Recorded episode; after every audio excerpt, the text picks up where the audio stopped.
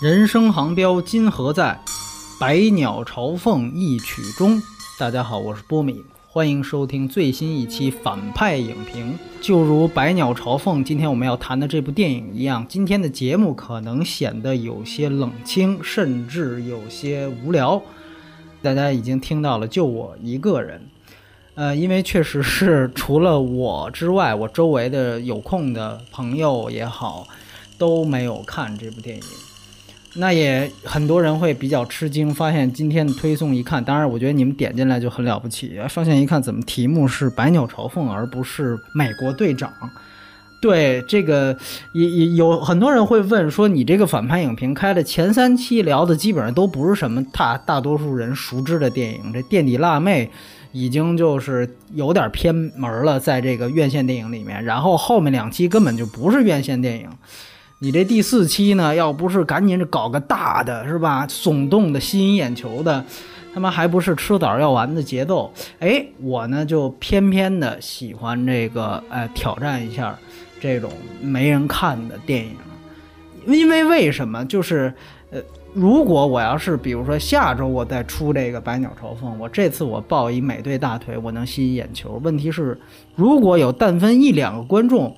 听完我这个节目，觉得这片子可以一看。他们在下周再去看的时候，其实已经没有排片了。这个排片非常少啊！我现在说话的时候，我发现五月八号星期日的全国的排映《百鸟朝凤》只有百分之一点二，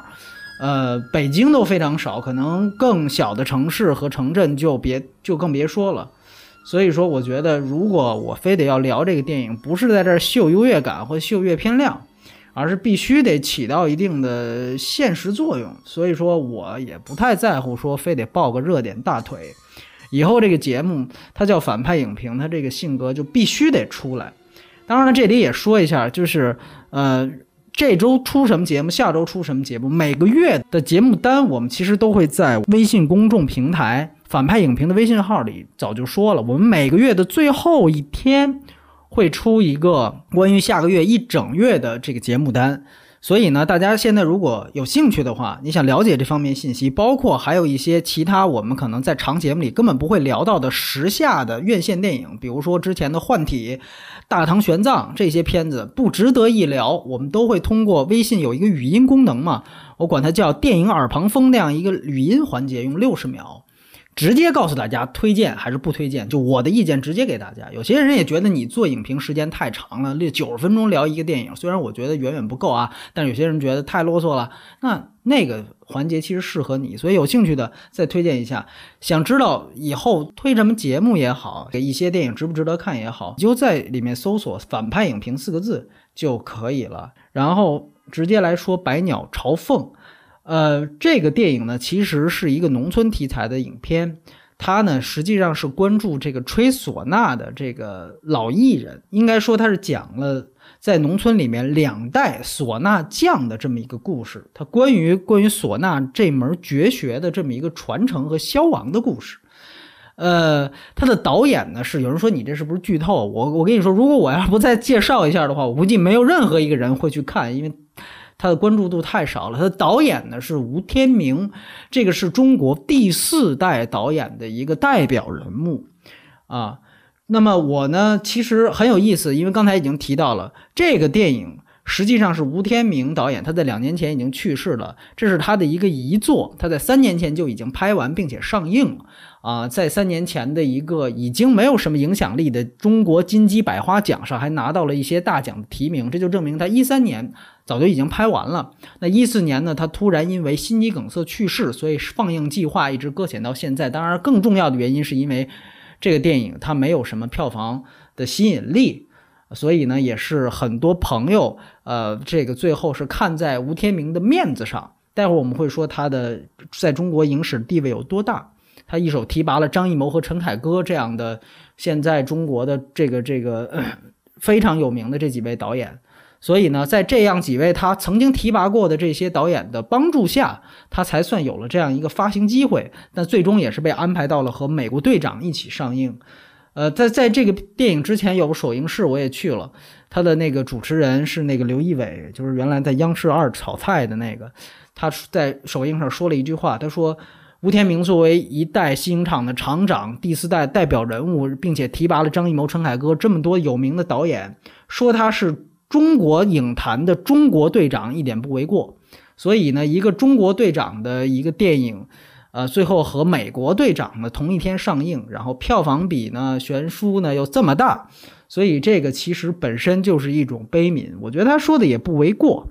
当然了，我们这期节目呢。因为谈到了这些背后的故事，所以呢，《百鸟朝凤》这个电影远远不是这期节目要做的重点，其实是很好的一个契机，向大家呃谈一谈我对于吴天明先生，包括他所代表的这个第四代导演的一些个人的看法。所以这个节目将分为三部分，第一部分是当然是聊《百鸟朝凤》这部电影本身，第二部分吴天明的生涯，那么第三部分我们是来聊聊第四代导演。所以呢，现在呢，书归正传。那其实这个片子，其中最大的一条推荐视频，推荐《百鸟朝凤》的视频，是一个导演的 APK。这个导演的 APK 是来自谁呢？是来自于马丁·西克塞斯，也就是之前凭借《美版无间道》拿到奥斯卡最佳导演奖的新好莱坞的代表人物。更早以前拍摄过金棕榈大奖、出租车司机和很多影史名作，好家伙，蛮牛的这样一个导演，来自于他。我开始也以为他的这个什么所谓西格塞斯全力支持吴天明的这样一个标题，我刚看到通稿，我觉得以为是又是宣传方呃断章取义，或者拿出人家很早以前，比如说访问中国的时候的一个什么什么一句话，又拿出来又翻出来说一遍。到后来，很多人推送我点进去看，一发现真的不是断章取义。我点开那个视频，发现马丁西格塞斯真的在。他在筹备他的新片，应该叫《沉默》，就是呃原来的蜘蛛侠演的那个片子《沉默》的。之间，他说我停下来，我要为吴天明，要为他这个遗作在中国内地的上映，我要说这么一段话，然后向大家介绍了一下吴天明到底在中国电影有多重要。我把那个视频完整看了一下，确确实实就真的是为了这次上映而做的。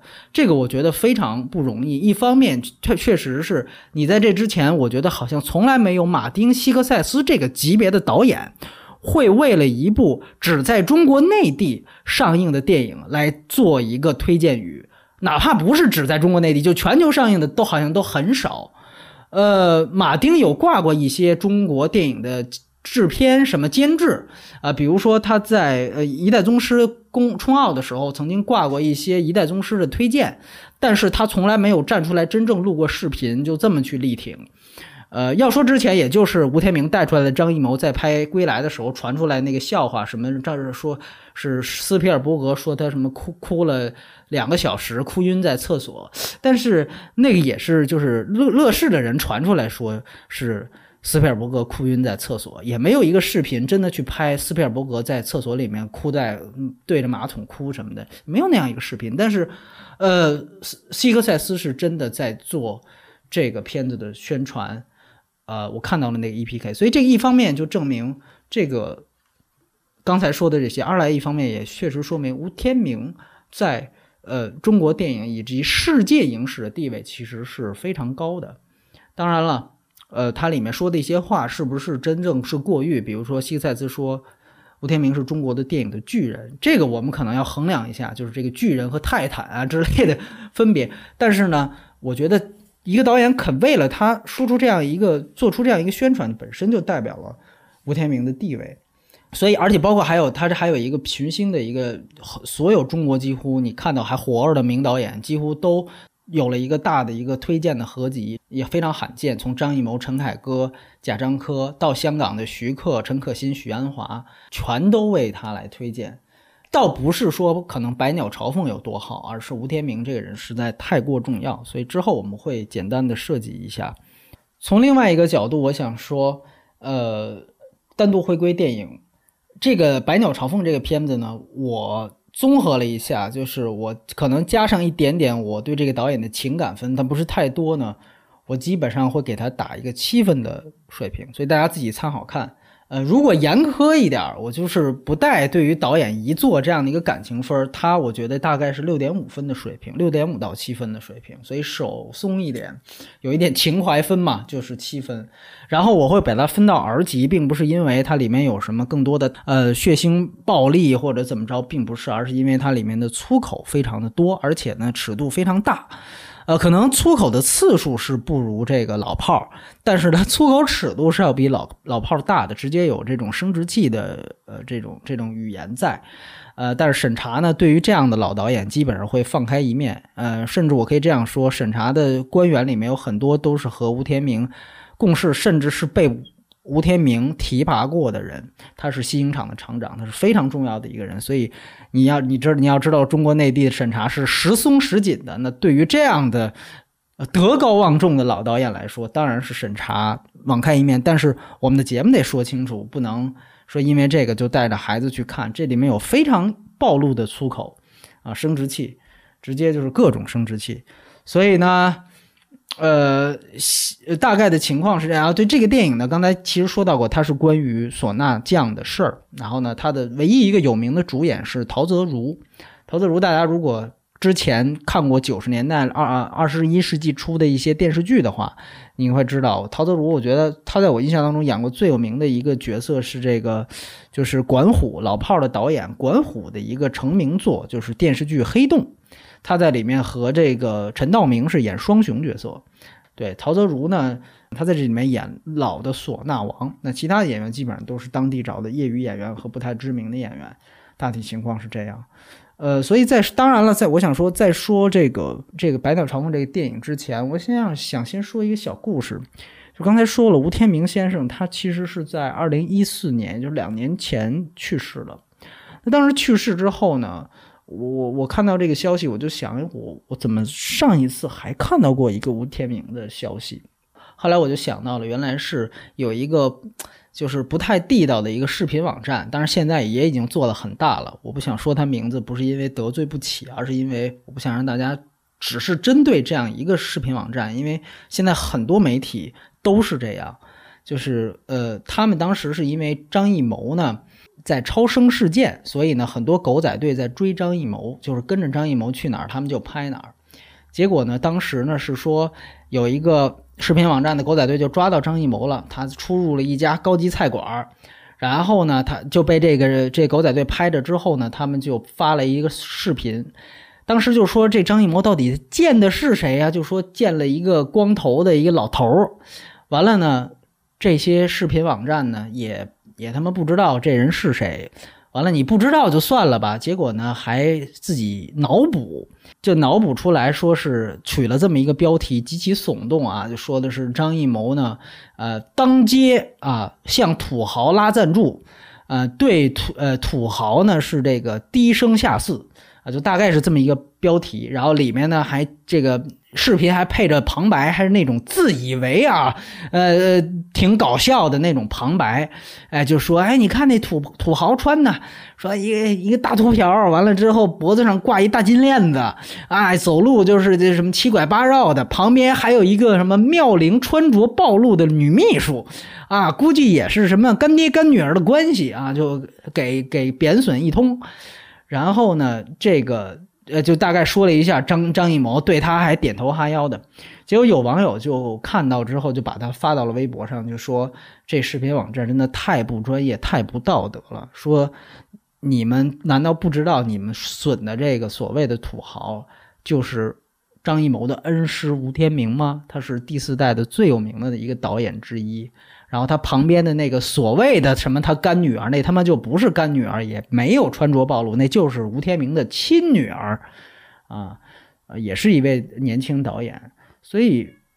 后来我就当时因为吴天明死了之后，我我突然想，哎，我为什么我在几个月前我还看到吴天明的消息？我一想是哪一条，我一发现原来是原来是这样一个事儿，所以我想说。啰里啰嗦说这么一个事儿，其实我觉得特别伤感的一点就是，吴天明作为一代第四代的代表人物，他最后在在活着的时候，最后一次出现在公众视野，居然是因为一个傻逼电影网站把他认成了土豪的这么一件事儿。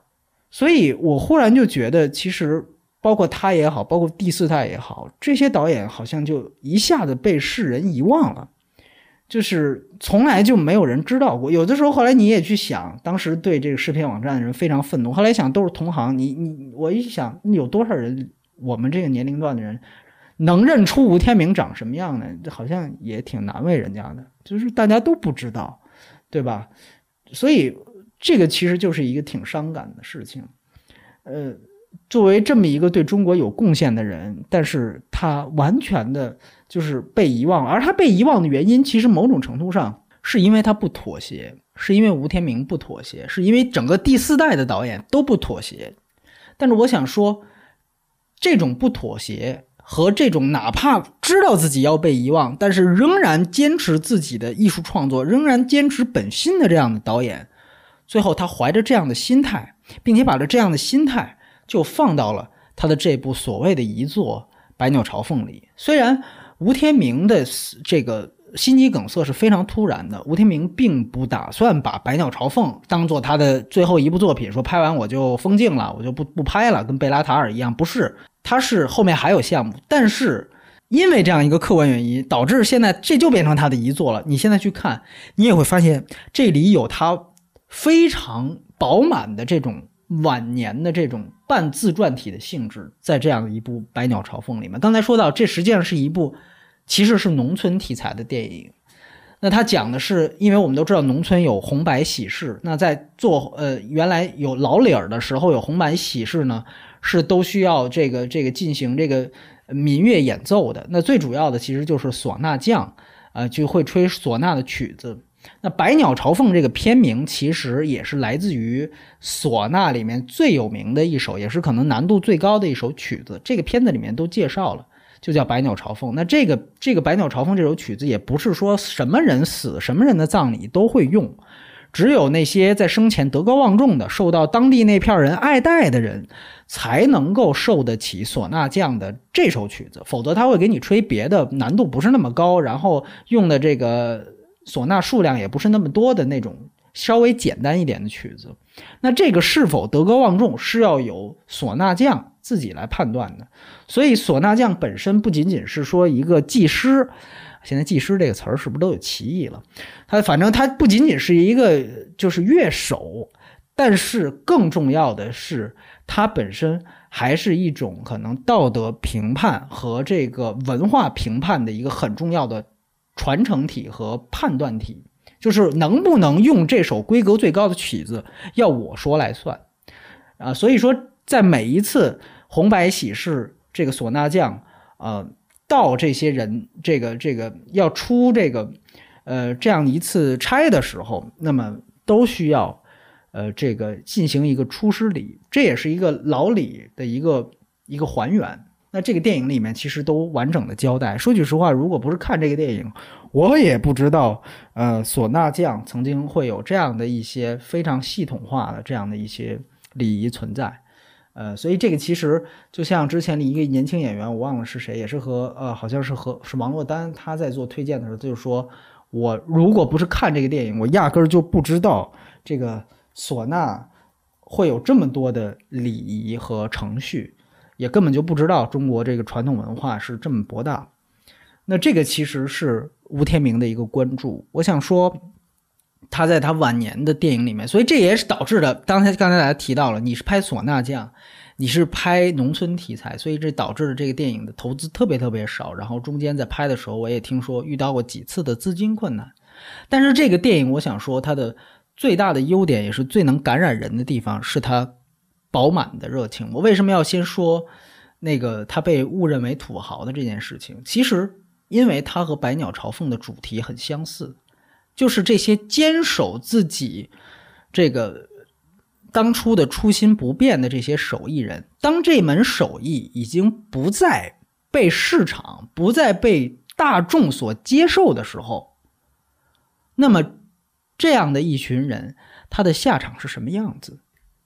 所以，《百鸟朝凤》本身它就关于讲中国传统文化和所谓现在的新词儿叫匠人精神，是不是？就是在讲关注这些传统文化的传承，这些匠人的传承和他们面临的困境，以及传统文化最后的消亡。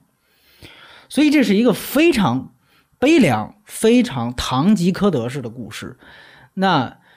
呃，他在里面，他其实是通过唢呐，其实也是他内心的一种表达。最有名的，或者说最明显的一个证据是，这个电影的主角的名字叫做游天明。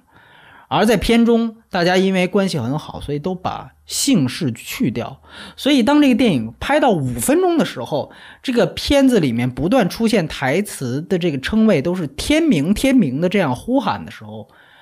所有的人都会立刻明白，这个其实就是导演的半自传作品。他在讲，就还是我刚才说的，一个手艺人最后有些悲凉但又必然的消亡结局。那作为唢呐来说，很简单，就是现在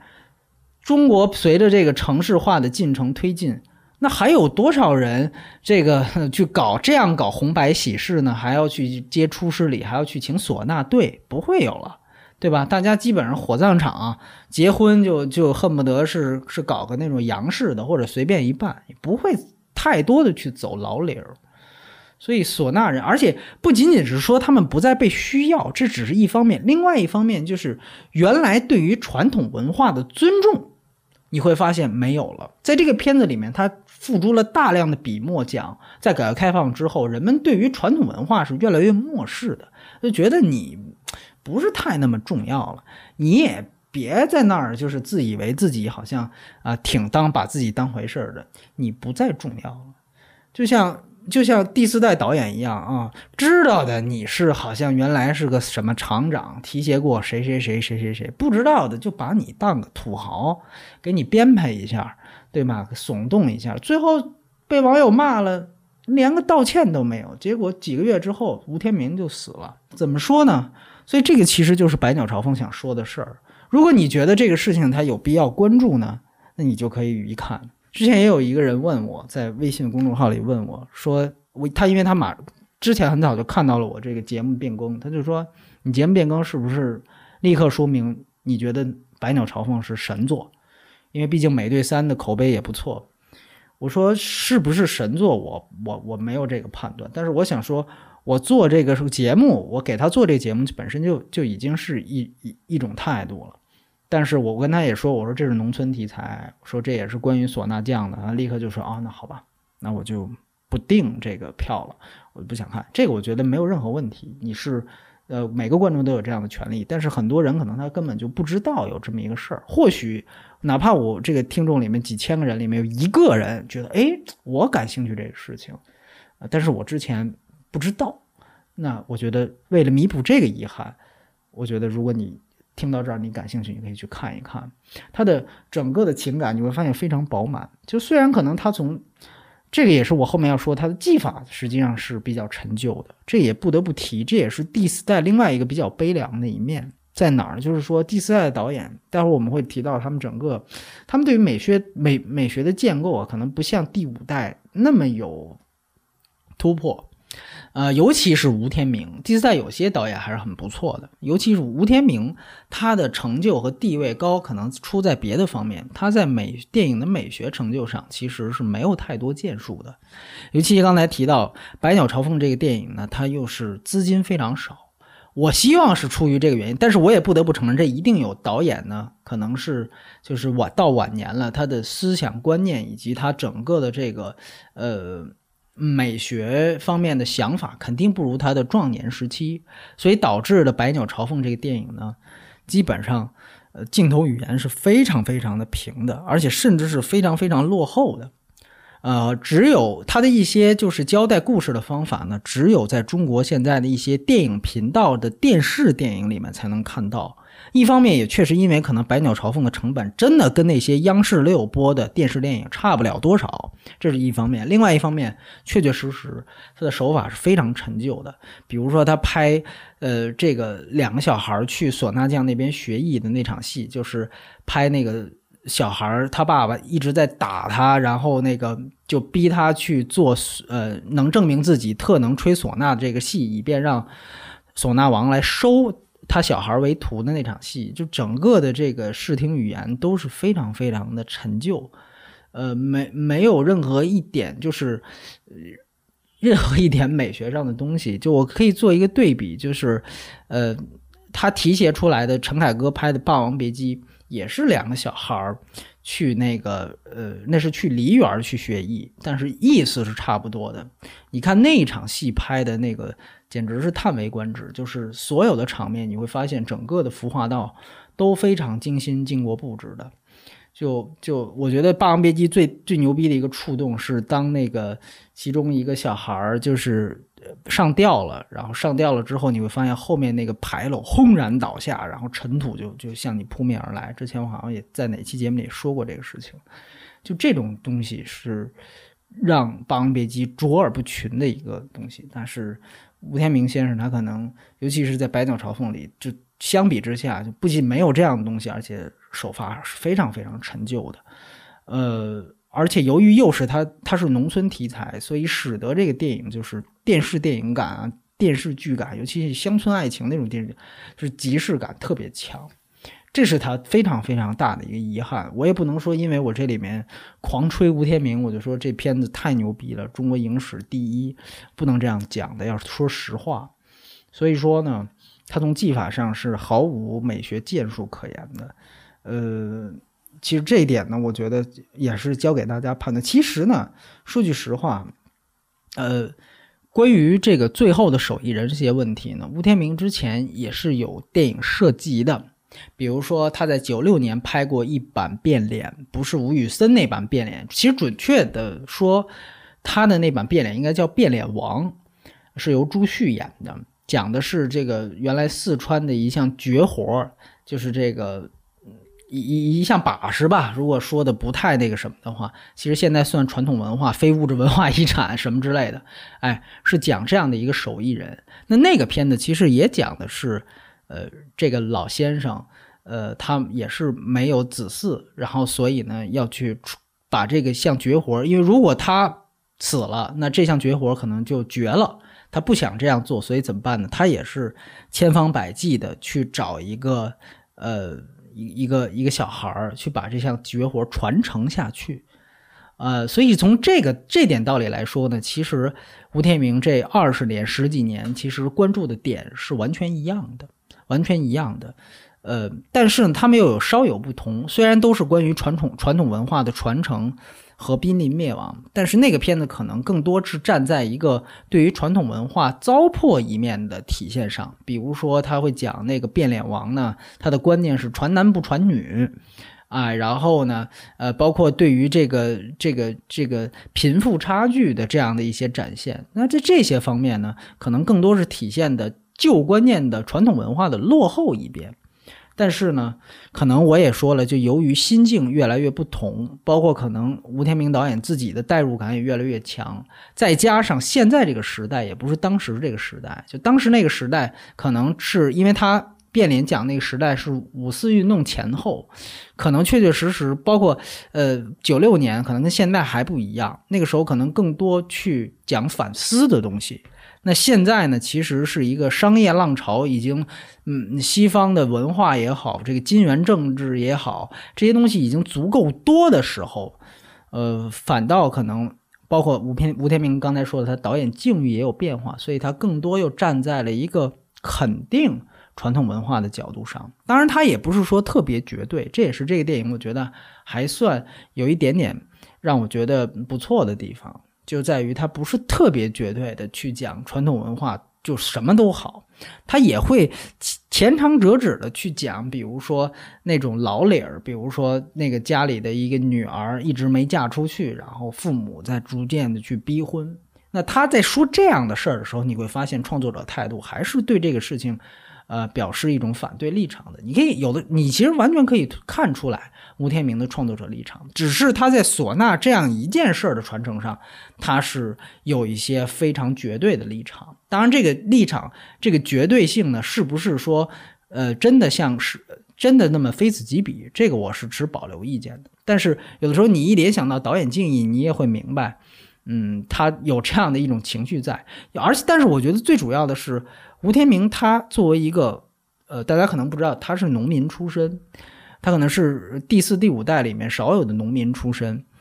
呃，然后不仅仅是农民，而且呢，他其实一直在西影厂，他对于黄土高原，对于那片土地是真的充满深情。所以，当他最后晚年的时候回去，也选择去拍农民题材的时候，虽然技法如此的平庸，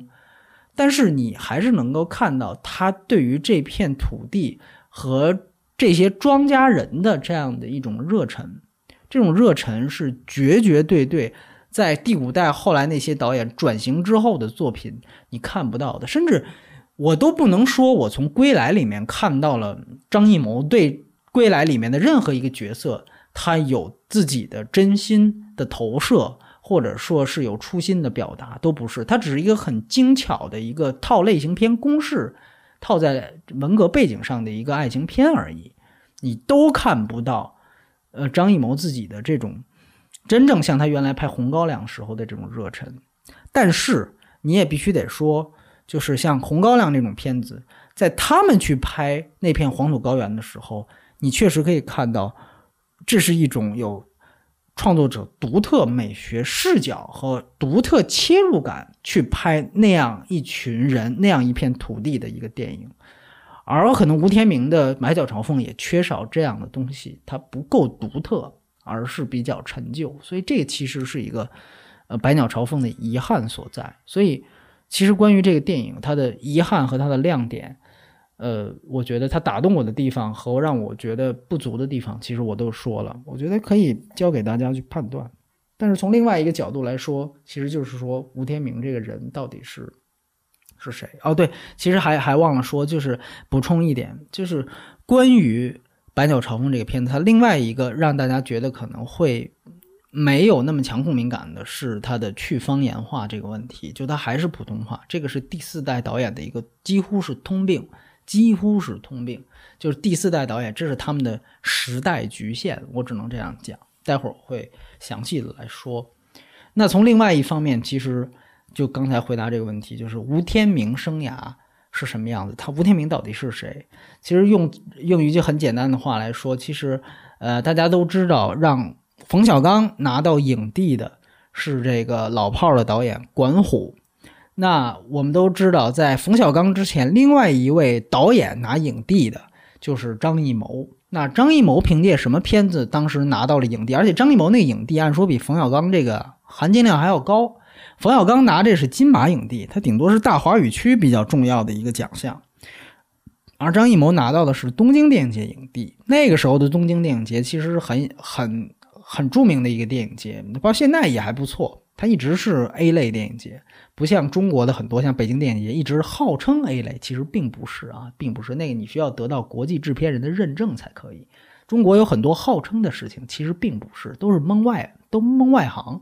哎，东京电影节是中是亚洲最早的一个，也是最呃文化最深厚的一个 A 类电影节。那张艺谋当时是拿到了东京电影节的影节，而且应该是史上第一个东京电影节的华人影帝。那他凭借电影就是吴天明执导的《老井》这样的一个电影。啊，《老井》其实呢，很多的这个。这个老井应该说，我觉得是在美学观念上最为接近后来第五代的这样的一个一个电影，就是这是吴天明最接近他这些带出来的徒弟的一个片子。呃，其实呢，说起这个，就说起吴天明，刚才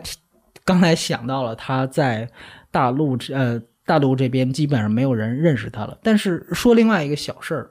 就是呃，我去年去柏林电影节采那个。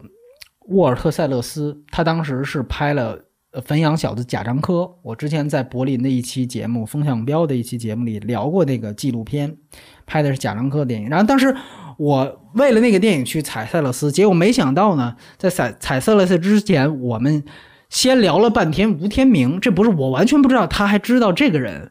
然后他只是跟我说，我是这么问他的，我说这次是你。拍贾樟柯是你第一次去中国？他说不是啊，他说我早在八十年代就去过中国了啊。顺便说，沃尔特·塞勒斯是巴西现在可能最有名的导演之一，他拍摄过拿到奥斯卡和柏林金熊奖的《中央车站》，如果影迷应该知道。后来还导了《骑士日记》，切格瓦拉《骑士日记》，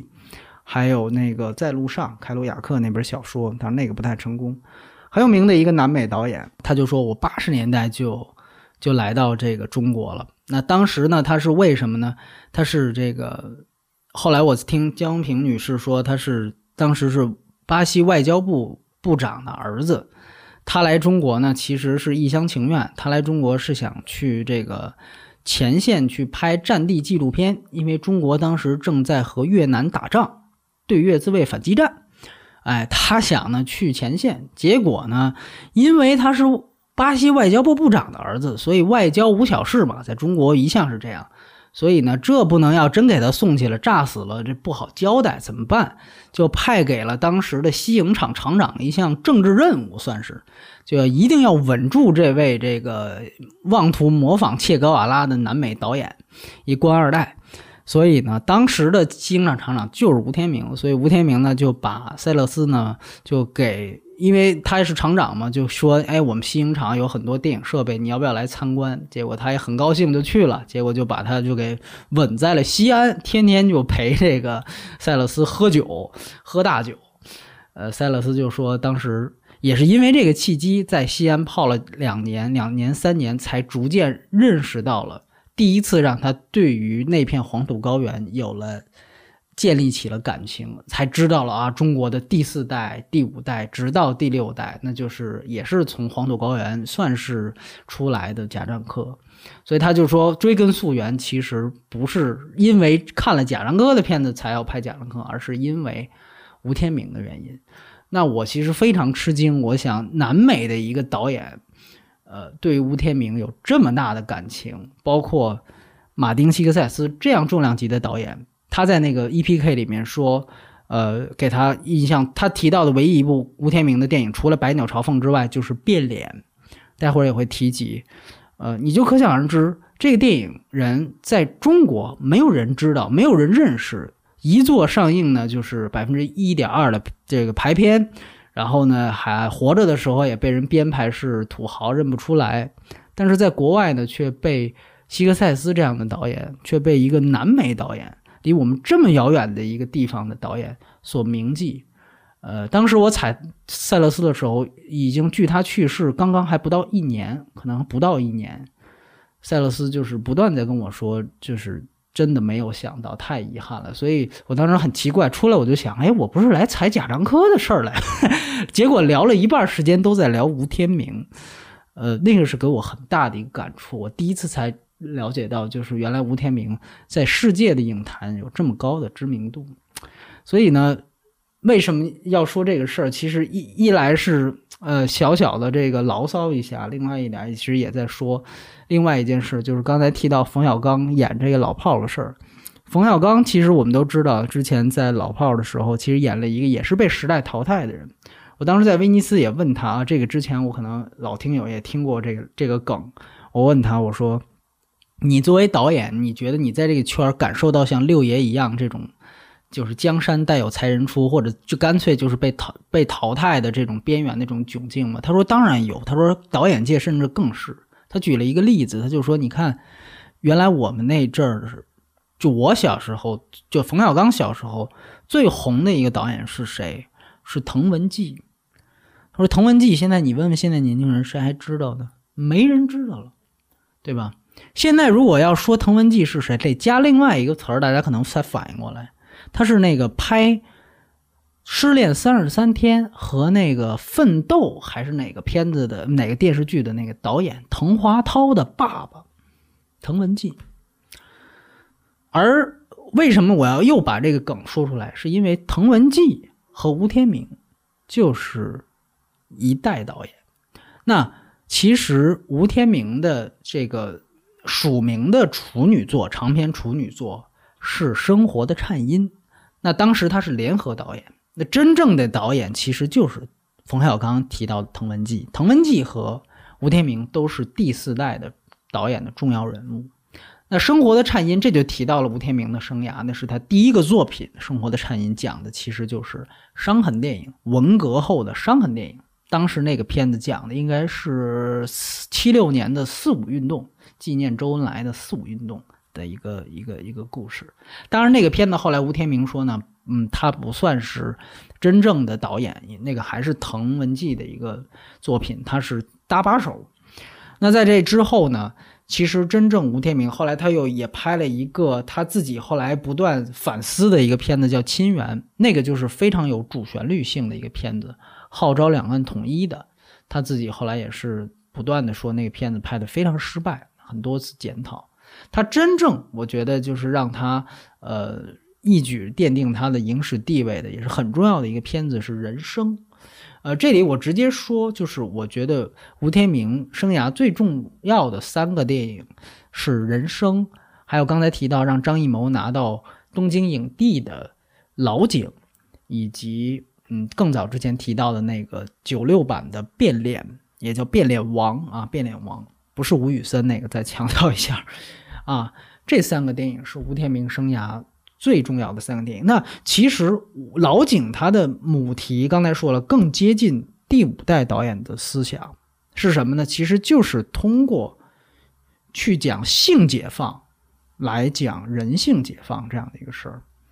这个是第五代后来你去看，尤其是张艺谋的片子，《红高粱》《菊豆》都是在讲这样一个母题，从性的解放到人性解放。这个其实它的追根溯源是来自于张艺谋当时演的。老井这个电影，那就是吴天明的指导。这电影也是我觉得从美单独从美学上是吴天明最先进的一个电影。后来他在美学上的建构再也没有超过这个电影，包括变脸。那老井是一个，另外一个刚才说是人生，人生跟变脸都也非常好。人生他其实当时创造另外一个很重要的。记录就是因为我们知道八十年代很容易刷记录，因为那个时候都是集体观影。那集体观影呢，实际上都是有点组织性质，所以当时人生其实创造了两毛钱一张票，呃的这样票价的时候，创造了一个好像是票房过亿的记录。那如果这样去折算的话，因为我们知道美国那个呃美国的票房榜是有折算那个通货膨胀率的，那折算完通货膨胀率呢，这个《乱世佳人》三十年代《乱世佳人》是排在第一的。那个像什么《星战七》这种去年创造记录的，要排到很后面。所以呢，按照啊，如果按照中国来说呢，那按说，呃，虽然现在是美国队长是碾压中国队长的这个票房，但是呢，人生创造的这个观影人次的数这个这个这人次数量，我估计现在别说美国队长了，就是七个美国队长也未必能超得过。所以那是他们的黄金时代，是第四代的黄金时代，呃。现在他们不行了，不代表他们曾经没有辉煌过。对，呃，这是人生。当然，人生那个片子本身也非常好，它其实它的关注点很重要。它它大概是八零年的片子，它是在那个时候就敏锐地观察到了中国已经开始有的这种城镇化进程。那么它其实讲的是中国的城镇化变革，呃，带给包括农民、包括知识分子的这样的一些心理和地位上的变化。这个是非常不一样的。后来你去看黄建新的一些片子，呃，我跟施阳以前经常提到黄黄建新片子，其实也是去讲这种呃，在城城镇化过后之后，呃，人们社会地位的这种颠覆性的变化。比如说站直了，别趴下。但实际上你会发现，真正第一个在关注改革开放之后，呃，中国城镇化进程的，还是吴天明的片子，就是《人生》这个片子，也是一个呃，它是一个悲剧。悲天悯人可以说是这样，所以说是其实是你能看到那个时候他为什么这么多人去看，但另外一方面呢，其实确确实实也是呃非常。呃，出色的一个片子，就现在来来看，他关注点都是具有很具有时代意义的。反倒他之前另外一个联合导演的片子，我忘了说是没有航标的河流，那个片子的主旋律性质非常强，就是还鼓励什么，里面还夹带着一些宣教色彩，什么啊，你们家都有七个孩子了，然后区长一劝说，好，我马上劝说我我妻子去做结扎，我听到这儿我都崩溃了，就是这种典型的，就是因为当时要宣传那种计划生育政策给农民。嘛，所以就是说，就会有这样非常生硬的桥段在里面。呃，那个片子，我个人觉得时时代局限要大于它的时代色彩，而人生就要好很多。那其实他的另外一个呃最有名的啊，忘了说，他在八十年代当完厂长，待会儿我们说厂长的事儿，出了一个事儿，就是八九年的六四。那呃，他正好是非常不幸。其实我也不知道，如果没有那个不幸的事儿，呃，他会。呃，是不是导演成就会更高？这都说不清楚。呃，他是在八九年五月份作为呃西影厂厂长去美国访问留学，呃，也不不是留学访问，做访问学者，应该是这样这样说，访问学者。然后结果呢，呃，这边呢就是在广场上这些事儿，然后他呢在那边五月份呢就接受了一个采访，好像应该是在采访里边他说了什么话，呃，这个其实。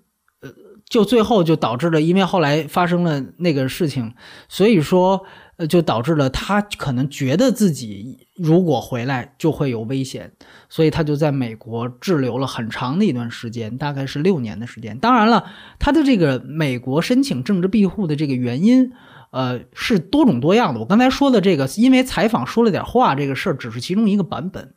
是因为现在天明先生也去世了，那个事情一直是禁区，所以也没有人真正说去采访他的时候去求证这事儿。哎，你当年为什么 什么原因也没有说，但是或多或少的，他实际上是肯定是因为有政治上的顾虑，所以导致了他一下子等于在西影厂那边就就就就所有的业务就没有了。然后呢，在美国待了六年的时间，在这期间呢，他演另外一位华人导演的电影，很有名的一部电影叫《喜福会》，是王颖导演执导的。那其实王颖在当时的地位其实是，甚至是要比李安还要高一些。对，因为那个时候李安其实刚刚初出茅庐，在《喜福会》的时候，我记得。对，所以说当时吴天明，因为他在内地地位也很高，当时其实据说在美国虽然过得很落魄。但是呢，也是不断的有台湾的，尤其是台湾、香港，包括当地的华人导演，呃，去拜访他。所以呢，他其实是有这样一段经历。很多人可能在说吴天明的时候，把这段经历隐去了，毕竟他有政治原因。但是呢，我非我必须得说的原因，是因为，呃，他在回来之后，其实的风格就受到了，呃，已经在九十年代初。声名进一步声名鹊起的第五代导演的影响，就是他提拔起来的张艺谋和陈凯歌的影响。那个时候是两个人的那两个人的张陈二人的创作巅峰期，奉献了《霸王别姬》和《活着》。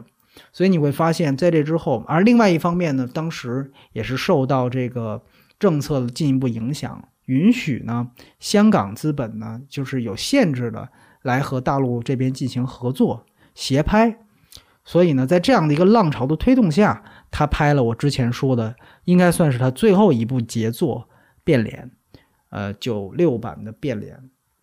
这个电影呢，就刚才说了，由于他深受《霸王别姬》《活着》的影响，实际上他的关注点也像那两个电影一样，是关注中国传统文化人的命运，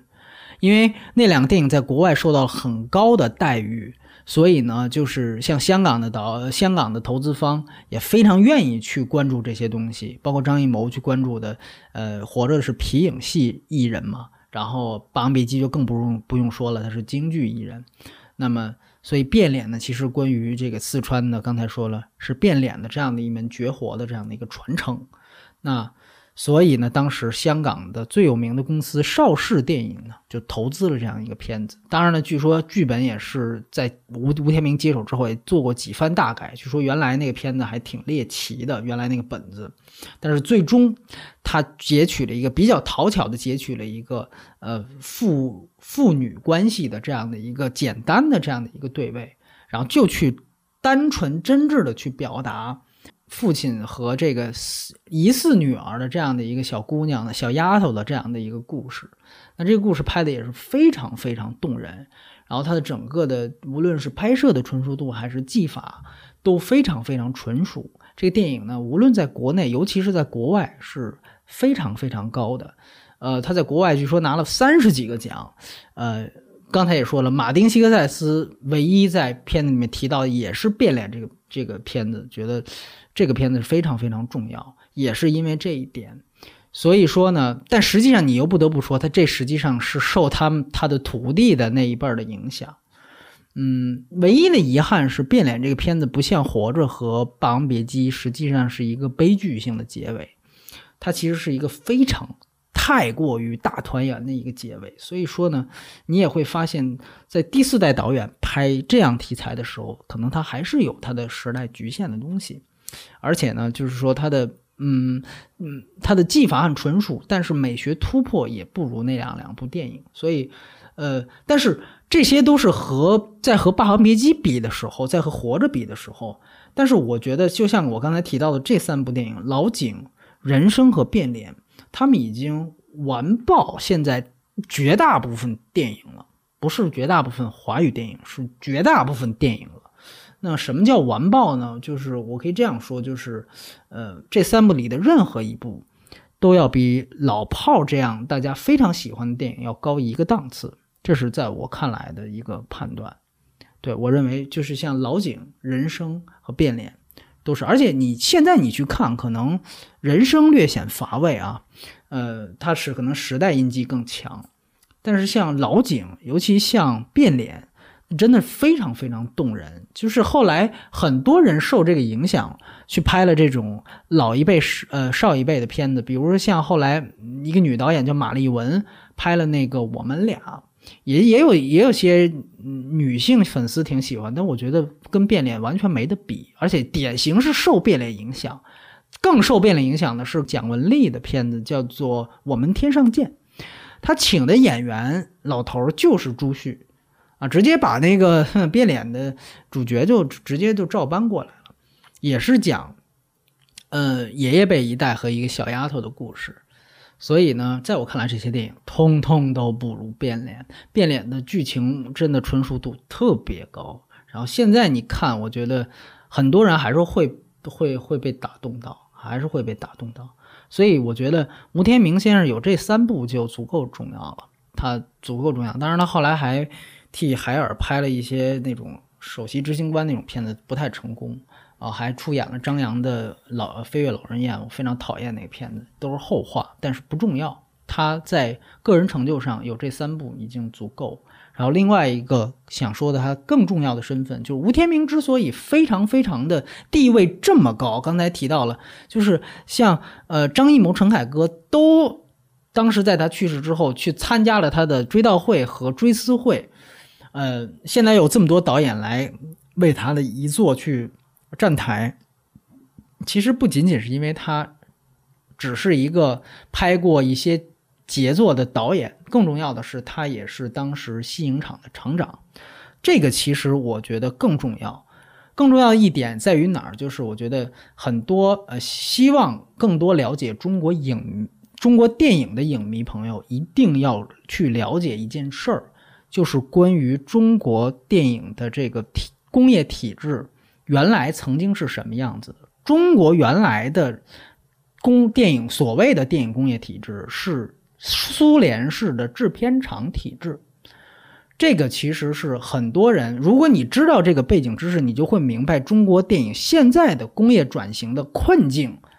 在哪儿。包括你也会立刻明白一些老的导演他为什么能拍出一些令人匪夷所思的电影的原因在哪儿。就是因为他们实际上接受的所有教育和他们当初最早拍电影的这样的一个体制，通通是来源于承袭苏联的制片厂体制。这个体制和好莱坞不一样，最大的地方在哪儿？苏联的制片厂体制讲究在每一个片子上是讲究导演中心制的，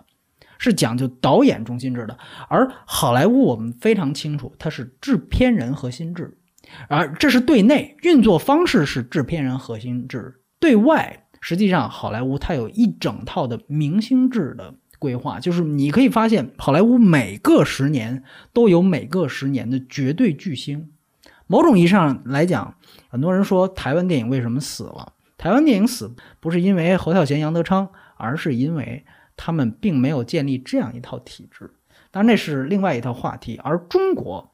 承袭的一直，因为我们知道原来中国跟苏联关系是最好的，所以我们承袭的都是苏联电影体制。也因为这样一个体制，所以会有一些很很有意思的细节，比如说刚才提到的，为什么《生活的颤音》就是反映那个四五运动那个片子伤痕电影要有联合导演？呃，吴天明，很多人说那是他的处女作，其实是滕文骥拍的。但为什么还要署名两个导演？是因为当时这个呃，滕文骥不是党员。所以，这个国家为了让这个电影是吧，在这个思想上、政治上，它能够有保障，所以就让是党员的吴天明也署名导演。这样的话，他就也可以在剧组拥有话事权了。所以他就有点像那个党委书记的感觉。但是剧组里面你不能说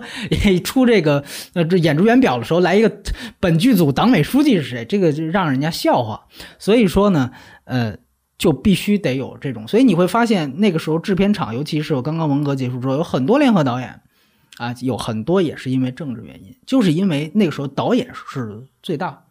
那现在这个电影工业转型，其实就面临这样一个问题，就是到底是不是制片人最大？其实慢慢会会会有这样一个转型困境，包括每个制片厂的转型，这个其实是更大的话题。所以吴天明的最重要的一个身份是他在制片厂体制之下当了西安电影制片厂的厂长，在八十年代，然后。然后在他担任厂长的时候，把西影厂从一个全国，因为那个时候每个省市都有省市自治区都有制片厂，在那样的一个竞争环境里面，那三十多个制片厂里面，西影厂当时是倒着数的，拷贝数量啊，各种方面都是倒着数的。吴天明当了厂长之后，从倒数变成正数。八十年代最风光的两个制片厂拍的片子，也是留下来最多的两个制片厂，一个是。呃，上海电影制片厂，还有一个就是西安电影制片厂。那这个基本上应该说，吴天明算是有非常大功劳的。他做的最大的一件事情，两件事，他一，他就是属于不拘一格降人才，他非常注重的去，呃，提拔破格提拔，去挖一些年轻人，比如说像张艺谋，像张艺谋当时是。他直接毕业之后被分配到了广西电影制片厂，其实他现在都是广西电影制片厂的人。但是吴天明，就是无论是使阴招明招，就是硬把张艺谋挖过来，给他先当主演也好，然后这个这个呃协助他们拍《黄土地》也好，到最后支持了这个张艺谋去拍他的这个《红高粱》啊，那那个其实在当时是非常非常罕见的，因为张艺谋之前是摄影师。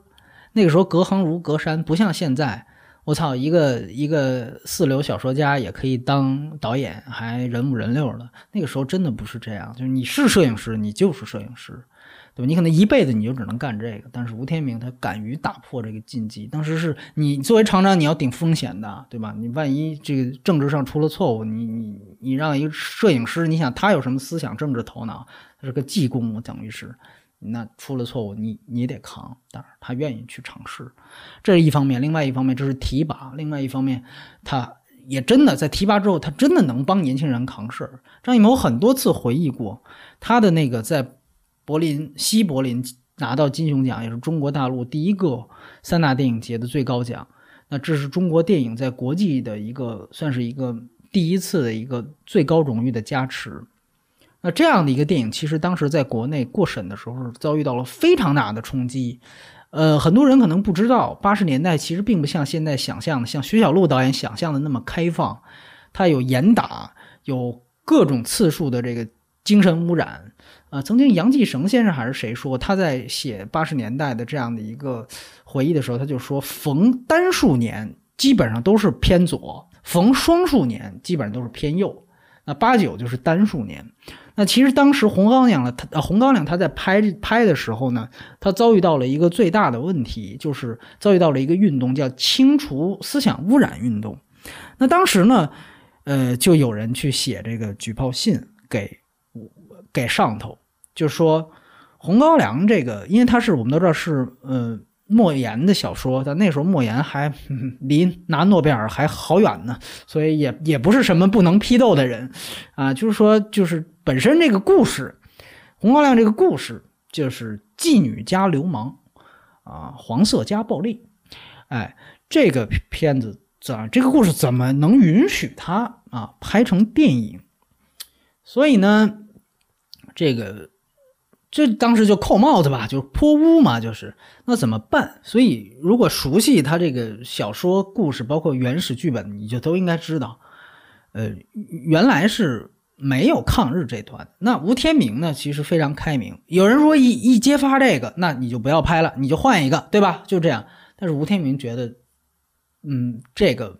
不至于，所以怎么办呢？就让他们改了一下，就后来加了一段这个抗日的戏份。这样的话你就好方便说，你说这个就不仅仅是这个姓什么的事儿了，他还有一个中国人民是吧，自强不屈反抗这个日本侵略者的故事，哎，这样的话他就能堵住很多这种呃偏左思想的人的这个嘴。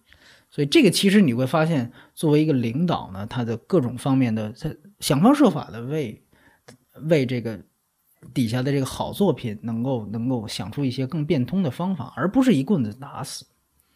这个，所以这就是为什么到现在张艺谋他们仍然对这个吴天明有很大的。其实他这次也做了一件事，张艺谋在美国完成他那个长城，但是他这次好像花了五十万来，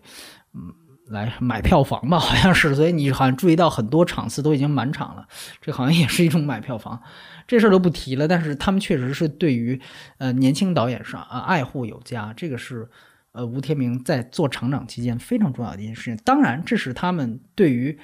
张艺谋前期的爱护。那后来张艺谋自己也说，在他后来真正。呃，进入了这个市场浪潮，成为了我们大家熟悉的那个张艺谋和熟悉的陈凯歌之后呢，其实吴天明一直对于他们之后的转型是耿耿于怀。呃，据说他曾经这个当面斥责过这个张艺谋，就说你那个三枪拍案惊奇拍出来是要干什么？啊，这个也只有可能是，就是在奥运会之后，你想想，那都已经国师了，膨胀的不得了，那谁还敢批评？那也只有，就是吴天明这么一个耿直，而且辈分确实也比他高，也确实有资格去指着他骂的这样的一个人，就仍然在行使着这样的一个好像还是当初厂长一样的这样的一个职务。呃，据这个张艺谋说，他其实他晚年过得其实并不。开心，而且呢，他晚年其实经济上也不宽裕，很穷。后来他因为他有美国的那个事儿，那段时期回来之后，所有的待遇也都取消掉了，所以他是实际上非常穷困潦倒的一个导演。但是，他仍然在见到后辈的时候，仍然在一直在点醒他们。我就有的时候特别想起的那个《霸王别姬》那一段，就是程蝶衣和那段小楼成了角儿之后，回到梨园行。那在你们在老师眼里面，你们俩不是什么他妈角儿，你们仍然是原来那个脱了裤子我就能打的那个小孩儿。也只有这样的严师，可能才能带出一代的高徒。所以吴天明对于中国电影，不仅仅是他自己拍了那些杰作，也是因为有他的存在，才有了第五代的那些杰作，尤其是新影厂的那些杰作。所以这个实际上是，嗯。很了不起的一个电影人，他已经不只只是一个导演了，他是一个真正的一个有传承意识的电影人。所以说回来，他那个《百鸟朝凤》，这也是关于传承，他一直都没有忘。据说，呃，呃，张艺谋和吴天明最后一次见面，也就是对被那个狗仔队说成是土豪的那次见面，那次吃饭，吴天明说了一件事儿：我呢，在春节的时候。去看了，当时说大家都去买票支持的那两个电影，我看完之后，我就一直想不明白，为什么这样的电影可以成为中国票房最高的电影？那它指的是《大闹天宫》和《爸爸去哪儿》，而《爸爸去哪儿》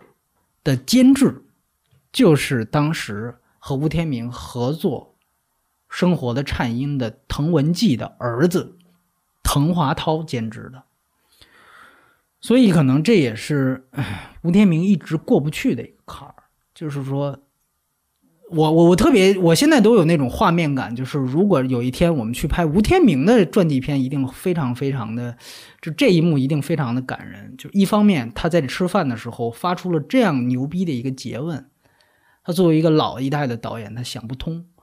他的人生到现在，他的人生也是当年创作票房人次的一个电影，现在都他妈碾压这些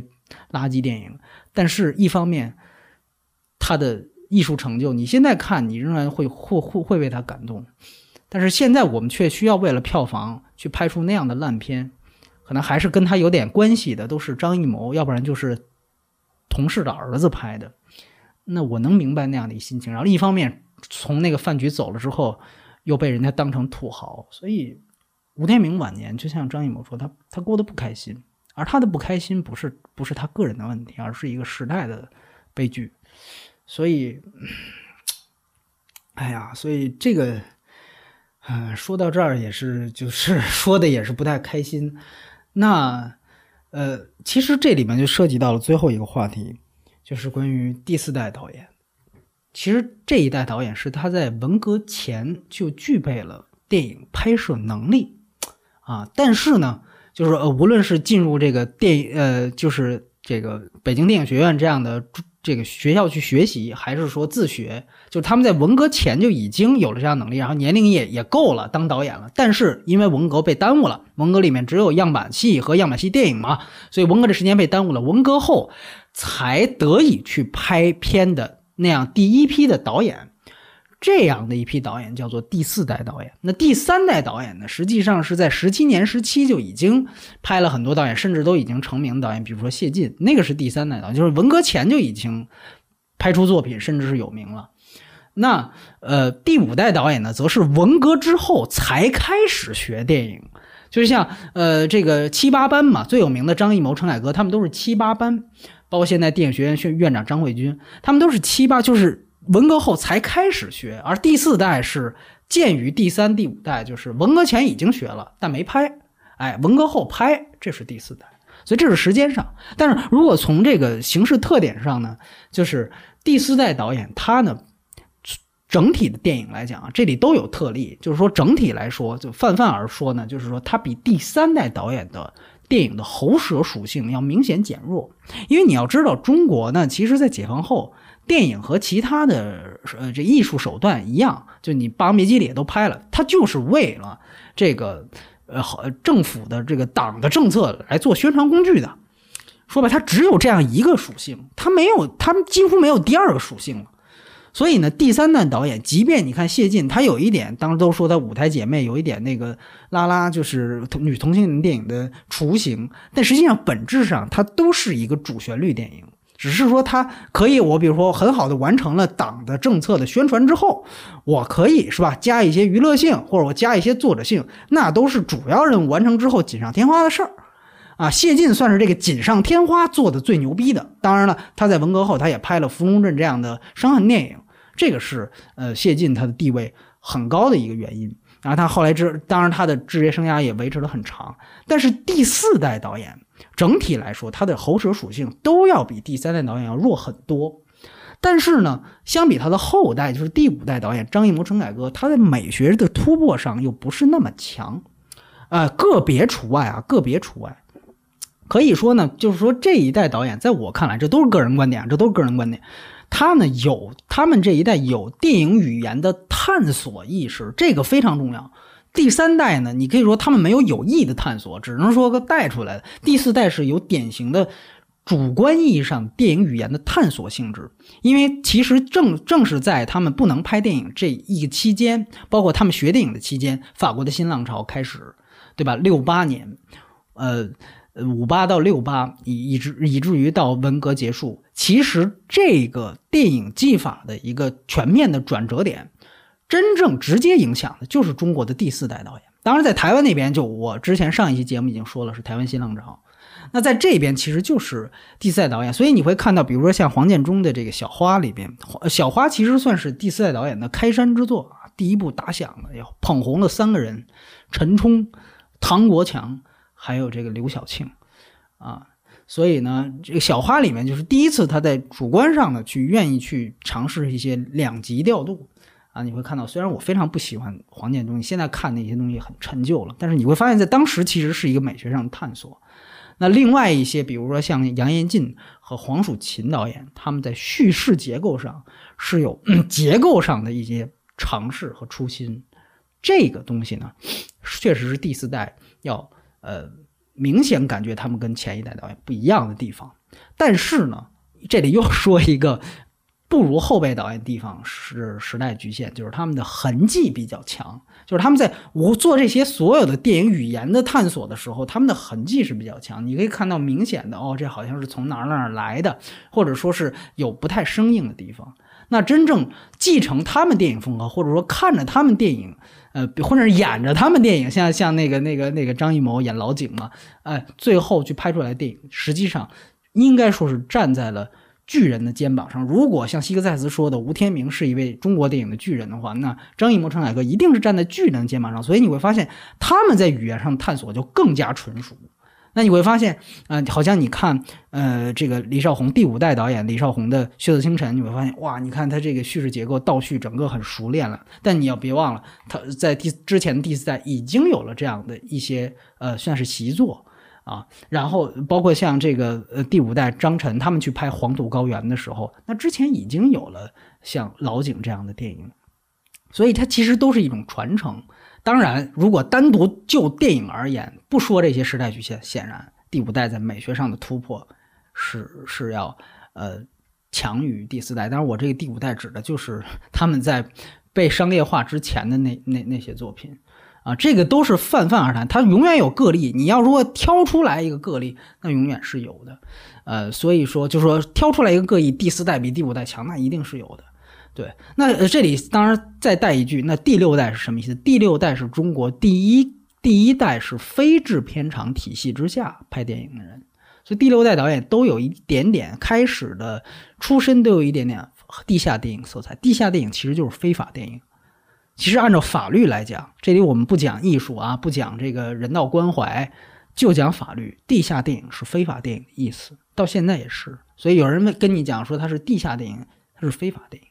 对，虽然，嗯，小五就是非法电影，但是拍的很牛逼，碾压当时大部分的合法电影，这个我都承认。但是它确实是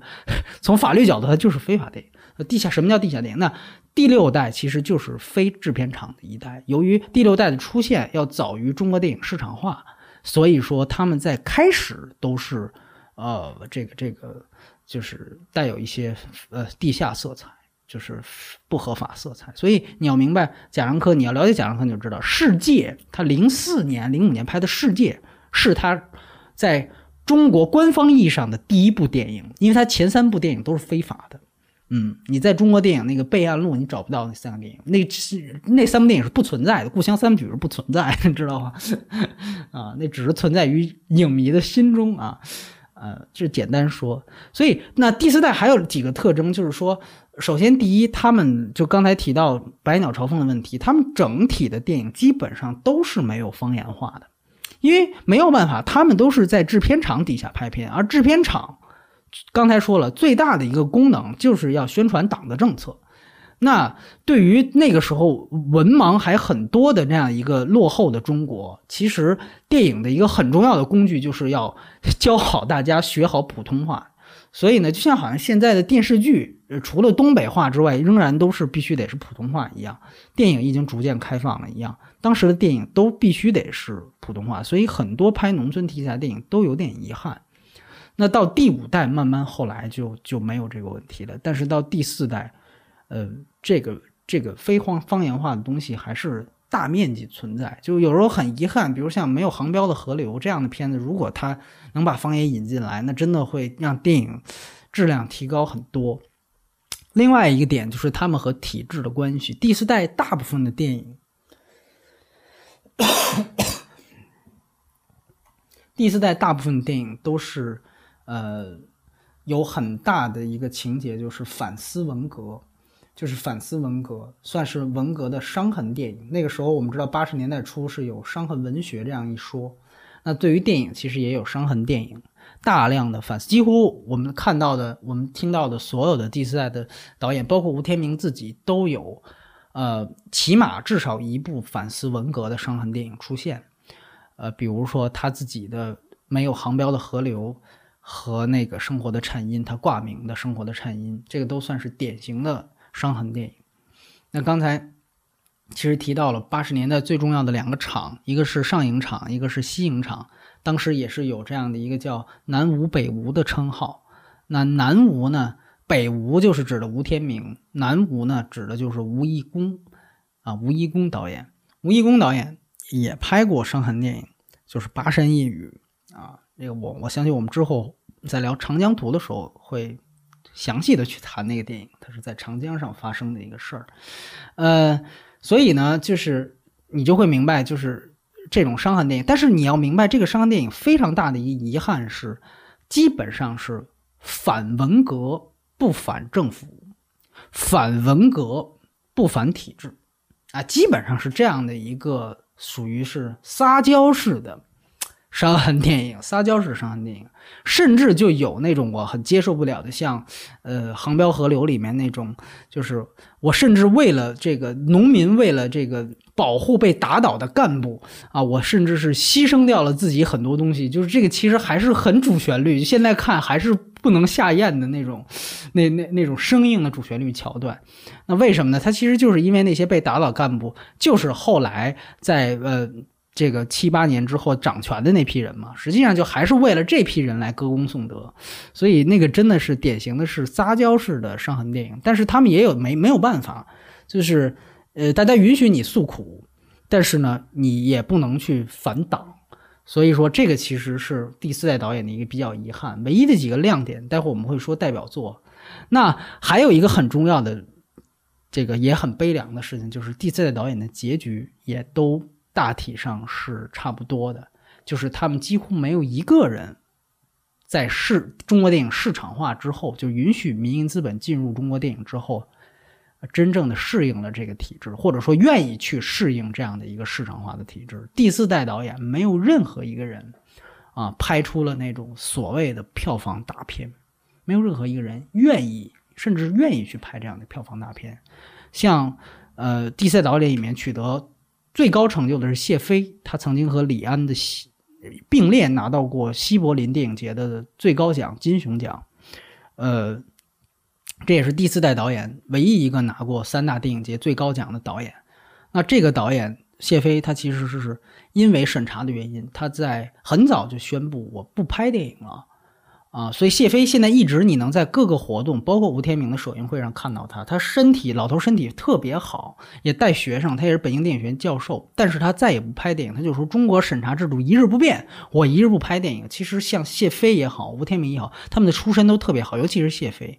谢飞是原来你如果了解中共党史的话，他是原来延安五老的之一的谢觉哉的儿子。谢觉哉的地位是极其高的，就是毛泽东见到他都要就是非常毕恭毕敬的。延安五老非常非常高的地位，他是谢觉哉的儿子。那这样的一个人都说审查制度不变，我就不拍电影，你就可想而知，呃，那个时代对于他们的禁锢有多大！啊包括还有另外一些像呃郑洞天，这些都是现在在电影学院，以前在电影学院教课，后来就退休了，也都再也不拍电影。所以后来郑洞天说了一句话，他说：“百鸟朝凤其实不仅仅是吴天明的遗作，也是整个第四代导演的一个遗作。因为也有很多导演特别惨，就是像黄蜀芹导演，一个我觉得中国最牛逼的一个女导演，就是中国最牛逼没有之一，最牛逼的女导演。她呢，呃，现在应该是已经失忆了，就是已经患上那种呃老老年痴呆症了。她现在在那个。”应该是在一个老人院里，所以当时张张扬拍《飞跃老人院》好像也是有一点这种致敬的意思。然后，呃，他其实是最早提拔赵薇，然后也是用了巩俐的一个人，就是黄蜀芹导演，应该还有李小璐还是周迅，我忘了。就其实第四代非常重要的。然后黄蜀芹导演呢，他因为患了这个症，所以当时巩俐跟他合作过《画魂》，巩俐要演《归来》那个片子，我估计大家看过就知道，因为那个片子。里面巩俐演的那个人不断的在失忆嘛，所以他为了找好那个状态，他就就为了找这个状态去拜会了当年合作的黄蜀芹，就跟他一起拍《画魂》的和黄蜀芹就去老人院里见他，然后就就去观察黄蜀芹的那个状态，就非非常可怜。当然呢，他也不是为了可怜人家去的，他就是为了哎看那个真正天天忘事儿的人是什么样儿哎，他记下来，最后好便于他的表演。啊，所以说那个，这个是当时，呃，你就明白第四代就是属于老的老，失忆的失忆，呃，死的死，就是这样的一个结局。一代人就是没有没有一个人，但是从另外一点来说，这又是他们那一代人的骄傲，就至少他们不会指着被人指着鼻子骂，像陈凯歌一样，就最后因为他后面作品太烂，以至于他妈大家都不相信《霸王别姬》是你拍的，都觉得是你爸爸拍的，都到了这样的一个地步。至少他们还保留了尊严。对，就是好像这个这个世界站着挣钱不行，要么站着死，要么跪着把钱挣了。所以这个这个其实确实这是永恒的一个二元对立的矛盾。呃，在第五代和第四代人里面，可能姜文可能就洒脱一些，或者说其他的有其他体制的人。所以像李安，所以很多人拿李安和张艺谋比，我觉得你不能比，因为你在这边受到的，就光政府这项审查的制度，你就就能把你就能把你先砍下三段来。对，所以这个这个是不能不能比的，他们每个人时代命运不一样。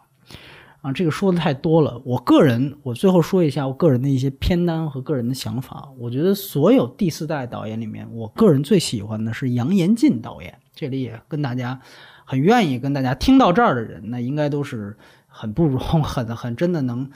要要不然是实在没事儿干了，要不然是跟真的可能对这事儿有兴趣。那我我就说说，我最我最喜欢导演是杨延进导演，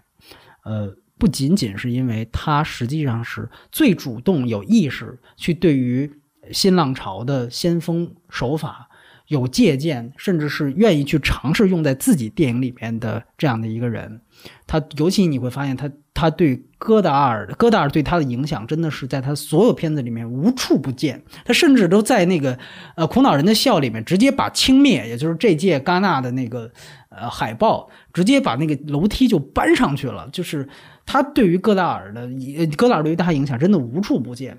呃，然后，但是这个只是很小的一个理由。另外一方面，从内容上，他电影对于体制的问责，刚才提到第四代实际上是一个撒娇式的伤痕电影，这里面可能如果讲个例的话，那就是杨延进。杨延进的某几部片子真的超脱了撒娇式的这种这种社会电影和商商商业电影。以至于达到了一个现在电影导演都根本无法企及的高度。他最牛逼的一个电影呢是，呃，T 省的八四八五年。我在之前的一一期聊记者的节目里也谈到过 T 省的八四八五年这个片子。他在讨论什么？本质上来说，他在讨论的就是党大还是法大。就这个命题，我告诉你，你放到现在，你抓一百个内地导演拍都不敢拍。但是这个导演当时你别忘，这是在上影厂，国家支持出钱拍，杨延进居然拍出了这样一个片子。他对于体制本身的问责，虽然也有玻璃天花板，你最后也看到什么赵子阳什么的也都出来了。当然赵子阳出来，现在你大家也觉得，哎呦，这是另外一种情况了。对他其实引用了很多赵子阳的话来支持他那个片子的论点，就是党大还是法大的这个论点。其实你会发现，这种直接去面对这根本社会问题和制度问题的片子，尤其你是还是在体制内拍出来的，之前之后都再也没有了。所以我为什么说像第四代导演随便拎出一个作品，可能碾压老炮儿的原因，就是你老炮儿这种最后去这个撒娇式反腐，最后去纪检委去打小报告这种事儿，说句实话，确确实实是，呃，比起。第四代曾经企及的高度，哪怕是都是撒娇，你都完全被碾压到，完全被碾压到。所以说，呃，那个当时给我的一个印象是非常非常深刻。但是在这样的一点，你看，那肯定他这里面共产党员形象都特别，也不是，他又不仅仅单单的是二元对立。那个电影真的是，以我觉得是被忽略的一个经典。呃，所以说杨延进导演，当然不只是那个电影，呃。他的很多电影都是类似的关注点啊，每一个关注点都不一样。嗯，杨延进是中国内地的一把刀，对他 跟杨德昌是呃对岸相望啊。那最后简单来说，第四代导演，如果我挑出我看过的这些电影里面最好的三部的话，我是这样说，就尽量不要重复，就是一个导演不选两部的话，呃，就是一个是刚才我提到的 T 省的八四八五年。这都能找到资源，都能找到资源。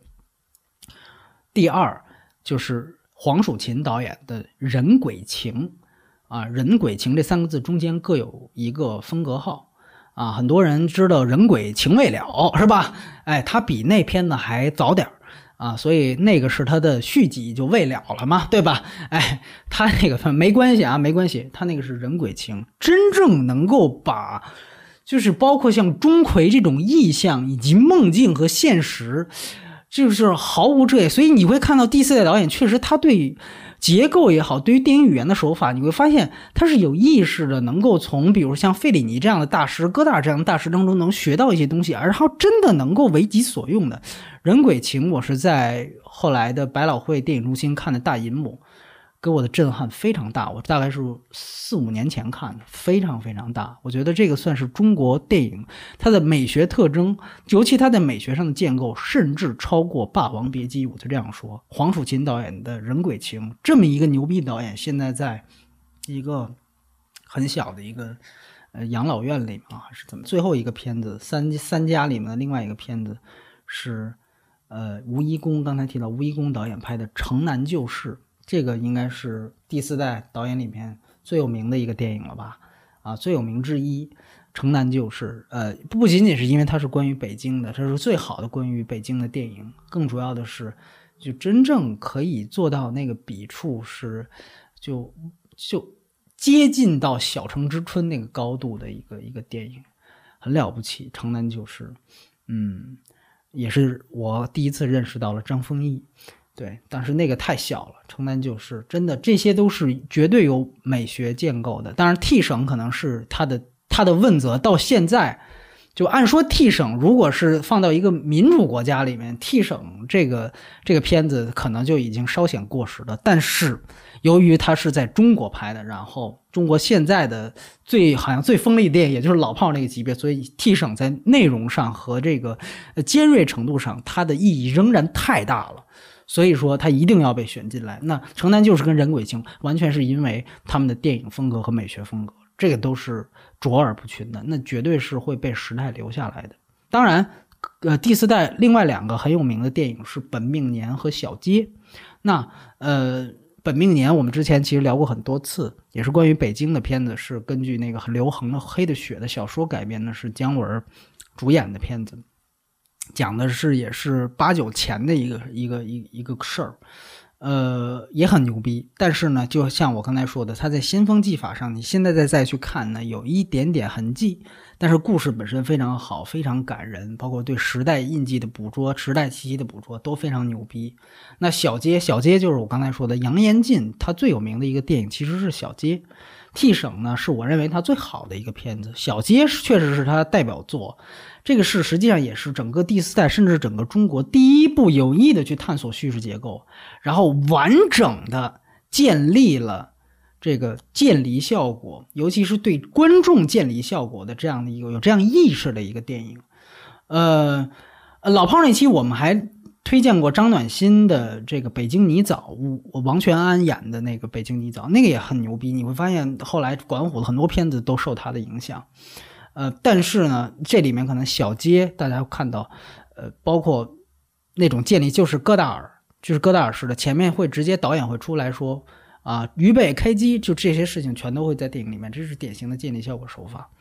所以你会看到导演，你看到小街的时候，你会发现画质那么感人，然后你一看。我靠，这个现在都没有导演这么拍。对，好莱坞现在这些好莱坞大片用的都是三十年代用剩下的手段，而六十年代法国新浪潮的手线手段移植到主流电影还没用到呢。我估计得可能再过五十年，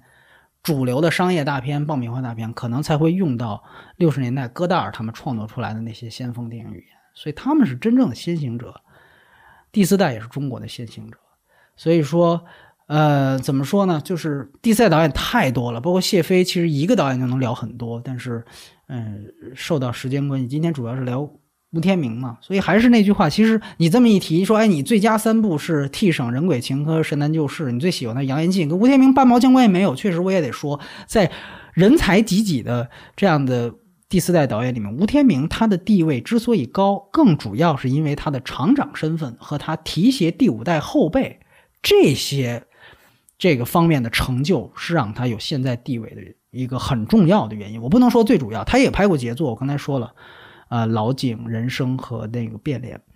但是，就像推荐他的马丁·西塞斯一样，我想西塞斯有一天，我当然希望这天越晚到来越好。就如果我们有一天也总结西塞斯的职业生涯，那我们也会说，除了他拍过很牛逼的电影之外，他在晚年的时候。着力于花精力、花资金去修复世界各地的好电影、老电影，抢救世界各地那些稀缺胶片，包括呃拍摄那些研究电影史的纪录片，呃，去去给这些书籍去做序，呃，花絮去谈自己用亲力去推荐，包括像吴天明这样的在某个地区产生巨大影响力的电影人，这些也一定是希克塞斯。让他地位，电影人地位变得更高的原因，所以这个我想是吴天明最合理也是最客观的一个地位。他不仅仅是一个导演，拍出过杰作，而且他是一位勇于培养后来电影人的这样的一个呃一个厂长。对，所以今天你看我一个人聊了这么多，我也没想到。然后如果大家听到这儿不是直接拖到这儿的话，我也很感谢大家。呃，如果不是实在没事闲着看才点开的话。所以很感谢大家，我也知道在这个周末最受关注的是这个美国队长。那其实就像百鸟朝凤说的这个电影一样，呃，我觉得他好像是有一种悲壮感。那如果是这样的话，我们也更应该为了这样的一个事儿。那吴天明他在走的时候，我觉得他是站着走的。你别管他兜里有多少钱，他是站着走。那我不知道，有一些可能曾经成就比他大，甚至可能能够远拉开，能够远远青出于蓝胜于蓝的这些后来的导演们，在他们走的时候，能不能够让这么多人去铭记，而不是给他的最后的布告里面加一句毁誉参半？那从我的角度来说，吴天明纵然有这么多的不幸，但。站着走这一条，是他最大的幸运。在多年之后，我相信在多年之后，可能人们不会记得罗素兄弟是谁，人们还会记得吴天明。我相信。所以这个是今天的节目。那么，所以这个谈到罗素兄弟，我也不是针对他啊。罗素兄弟，我之前也专访过了，大家可以在我的那个微信公。